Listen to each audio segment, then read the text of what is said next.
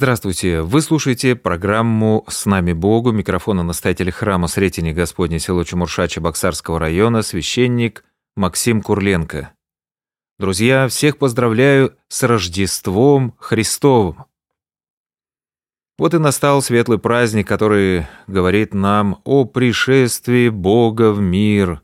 Закончился рождественский пост, и мы в чистоте души, встретив родившегося Спасителя, славим Его предстоящие святки, святые дни от Рождества до Крещения.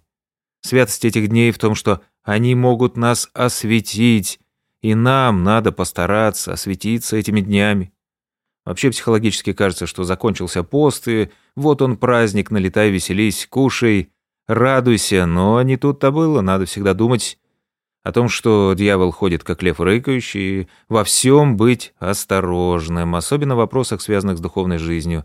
Не надо погружаться в кутерьму праздничных дней, застолий, подарков, веселья, постараться сохранить родившегося в нашем сердце Спасителя, осветить наше сердце верой и любовью к Богу, наполнить его дыханием вечности.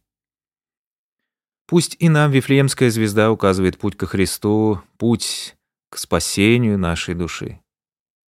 Бог говорит нам о тайне Бога воплощения, а мы порой думаем о рождественских распродажах, как весело отдохнуть, мы ищем ярких впечатлений, а Бог говорит о тишине, о мирном сердце, о сердце, ищущем Бога и верующем э, в Его промышление.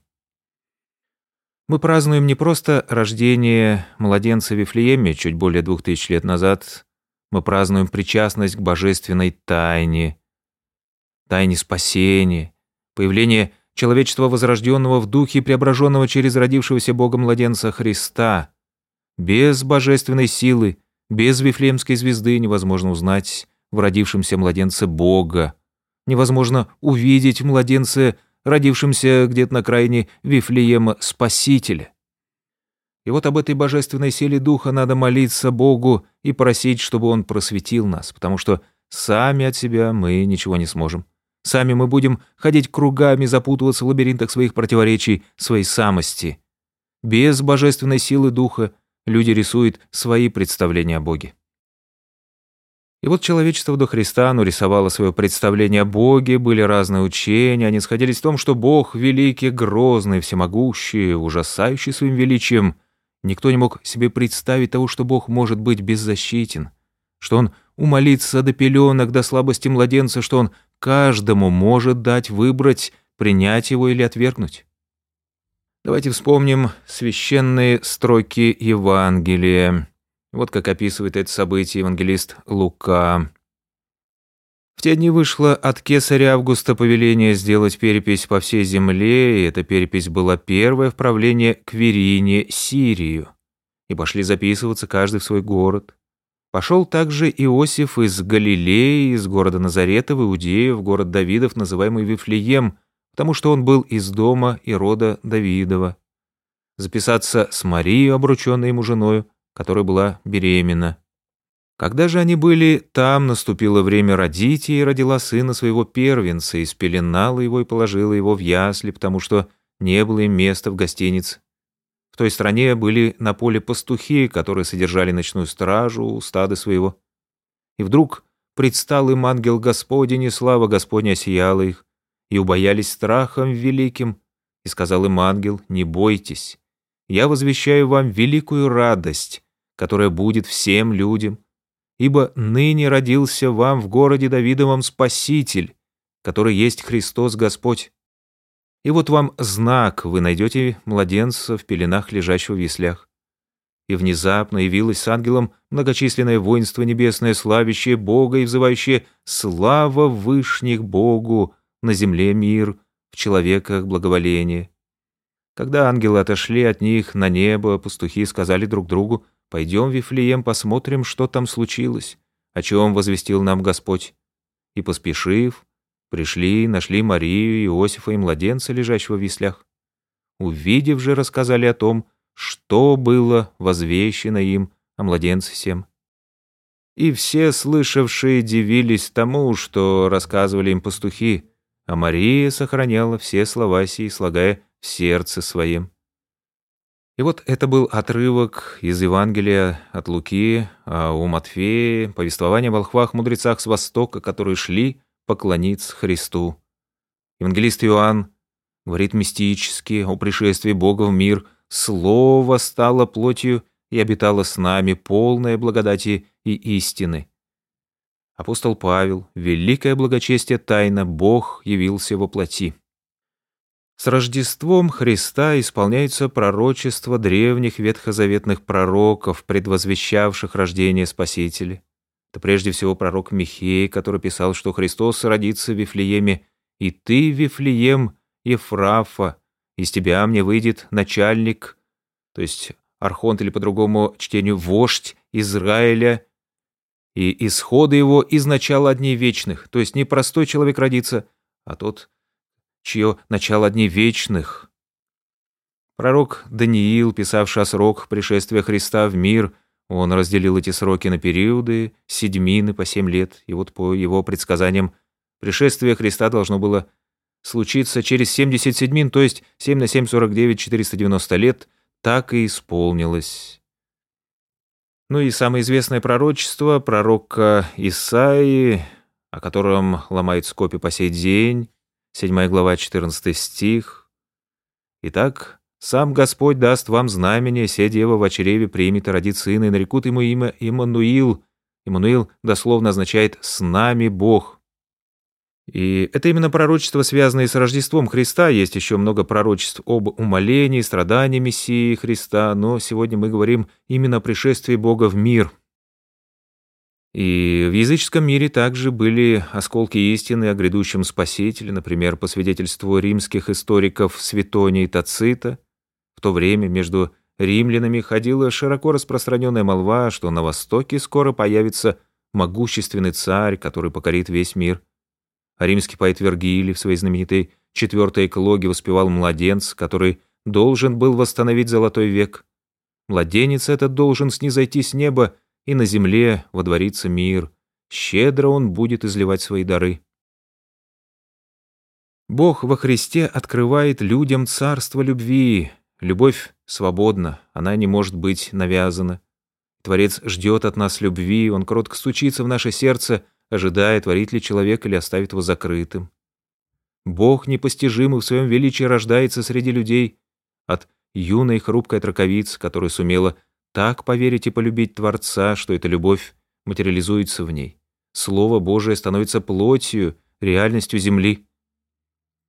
Бог рождается, становится человеком для того, чтобы разделить с нами нашу судьбу, чтобы понести на себе всю тяжесть человеческой жизни, все последствия человеческого отступления от Бога, чтобы пережить не любовь, отчужденность, ненависть, все земное горе ложится на его плечи, он становится одним из нас, но, пройдя весь свой жизненный путь от рождения до смерти, пережив на себе весь ужас человеческой ненависти и отчужденности, он сохранит ту любовь, которую принес на землю. Заповедует каждому из нас учиться любить и хранить любовь в своем сердце, несмотря на жизненные обстоятельства, в которых мы оказываемся. Только любовью мы обретаем единство с Богом, только любовью мы обретаем райскую вечность. Если бы это был простой человек, то каждый мог бы просто пройти мимо него и продолжал бы жить своей жизнью. Сколько людей рождается младенцев. Но мимо него нельзя пройти просто так, просто чтобы он не ранил наше сердце, и эта рана была бы одним к вечной жизни, другим к вечной смерти. С самого рождения к нему идут одни для спасения, освящаемые на пути Вифлеемской звездой, другие для того, чтобы убить, уничтожить, как Ирод. Всемирное зло уже начинает сильно беспокоиться, что где-то в пещере родился младенец, и через своих кровожадных слуг оно готово истребить всех младенцев в округе, лишь бы стереть с лица земли появившейся на свет божественную правду. И зло неотступно преследует, искушает в пустыне, лжет, клевещет, обвиняет, строит козни предательства, топчется на беззащитной любви, радуется своей победе, казалось бы. Наконец-то убили, наконец-то стерли с лица земли этого неудобного, ненавистного человека. Но победа оказывается там, где любовь, там, где правда, там, где Бог, освещающий людям путь вечности. Христос не только сам являет совершенную любовь, но Он хочет видеть ее в нас, Он хочет видеть это совершенство И несовершенство физической силы, несовершенство интеллекта, об этом он не упоминал в Евангелии, а совершенство любви. Но совершенная любовь, она жертвенна, она не может быть в стороне где-то от э, страданий. Она не может обойти грязное, какое-то неприятное, несовершенное, не может пройти мимо чужой боли и несовершенства, не проявив участия. Совершенная любовь не может обрести совершенство только какими-то удобными легкими шагами. Она требует креста, самоотречения, но через это освобождает нас от самих себя, от узости, от мелкости, давая нам взамен бескрайние просторы божественной вечности. Поэтому слова того же Семена Богоприимца, адресованные Богородице, тебе самой оружие пройдет душу и откроется помышления многих сердец.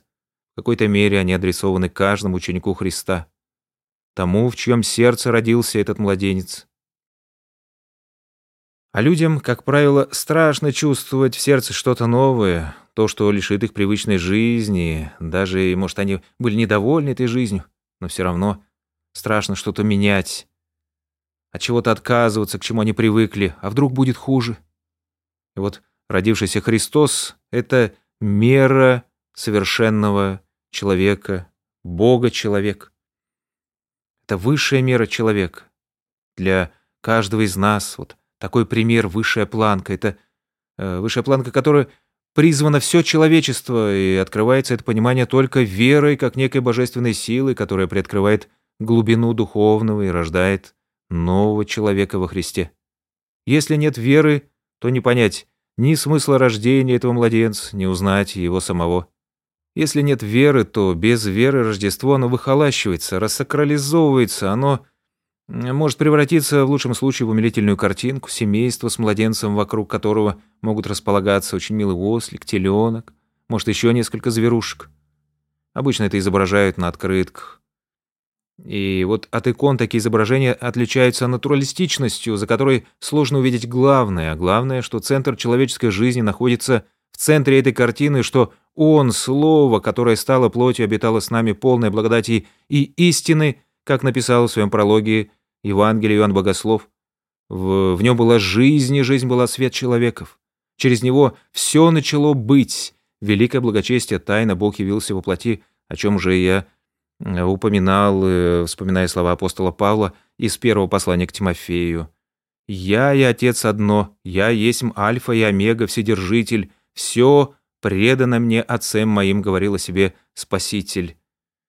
«Кто же ты?» — спрашивали его иудеи. Иисус сказал им, «От начала сущий, как и сказал вам, вот кто родился в Вифлееме чуть больше двух тысяч лет назад».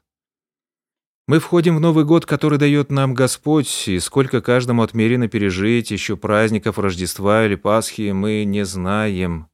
Но знаем, что сейчас мы можем понять правильный смысл того события, участниками которого мы можем быть, как бы перенесясь сквозь время и пространство, оказавшись рядом со святым семейством в рождественском вертепе.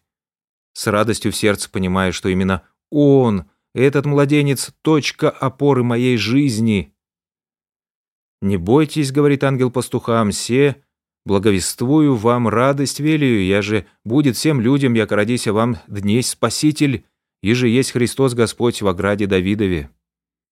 И вот понимание того, что именно Он мой Спаситель, понимание того, что Он несет мне радость освобождения, а не кабалу непонятных запретов, предписаний во что-то там.